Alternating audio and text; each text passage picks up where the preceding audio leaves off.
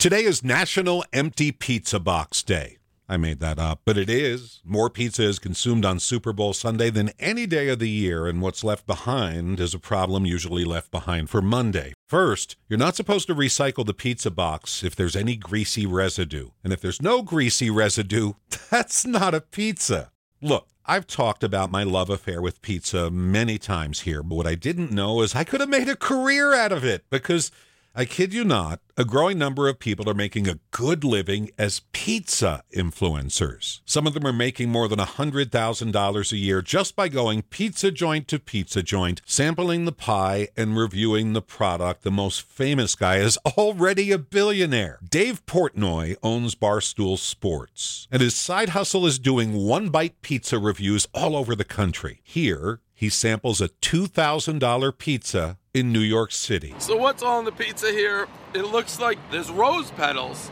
there's caviar, and there's legitimate gold. That's real gold. We ordered this puppy 48 hours in advance. So the one bite review, probably a bite worth about 75 bucks in this case. And his verdict? I hate it. this is so gross. This is so gross. The pie is hot, but the review is ice cold. How many times do you see someone make bank and you say, I could do that? But as is the usual story, I could, but he did. Jeff Caplan's Minute of News, only on KSL News Radio.